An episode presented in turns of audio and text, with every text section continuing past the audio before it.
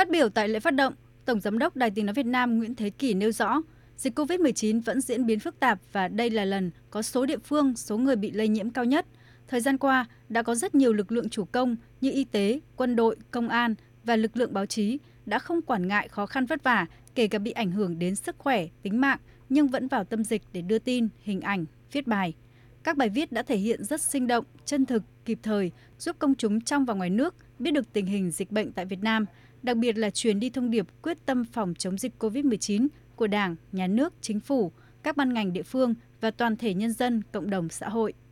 Thực hiện cuộc phát động rất quan trọng của Ủy ban Trung ương Mặt trận Tổ quốc Việt Nam, lời kêu gọi của Chủ tịch nước, Thủ tướng Chính phủ, Đảng ủy, lãnh đạo, các tổ chức thành viên trong hệ thống chính trị, đơn vị chuyên môn Đài Tiếng Nói Việt Nam phát động xây dựng quỹ phòng chống dịch COVID-19. Tổng Giám đốc Đài Tiếng Nói Việt Nam Nguyễn Thế Kỷ đề nghị với tinh thần trách nhiệm, cùng quyết tâm đẩy lùi và chiến thắng dịch bệnh, mỗi cán bộ, công chức, viên chức, người lao động trong đài hưởng ứng phong trào này. Với bất cứ một kiểu hoạt động nào liên quan đến đóng góp cho xã hội vì lợi của quốc gia thì anh em ta luôn luôn sẵn sàng. Chúng ta đã từng có những kỳ đợt quyên góp ủng hộ đồng bào bị bão lụt ở miền Bắc, miền Nam, miền Trung kỳ gặp những cái hoàn cảnh, vì gia đình, những cá nhân khó khăn hoạn nạn chúng ta đã làm rất là thành công. Thì hôm nay tôi cũng thay mặt cho các đồng chí lãnh đạo đài chúng ta cùng quyên góp, gây một quỹ vaccine phòng chống dịch Covid-19. Tất cả chúng ta đều hưởng ứng và làm cho cái công việc thành công tốt đẹp.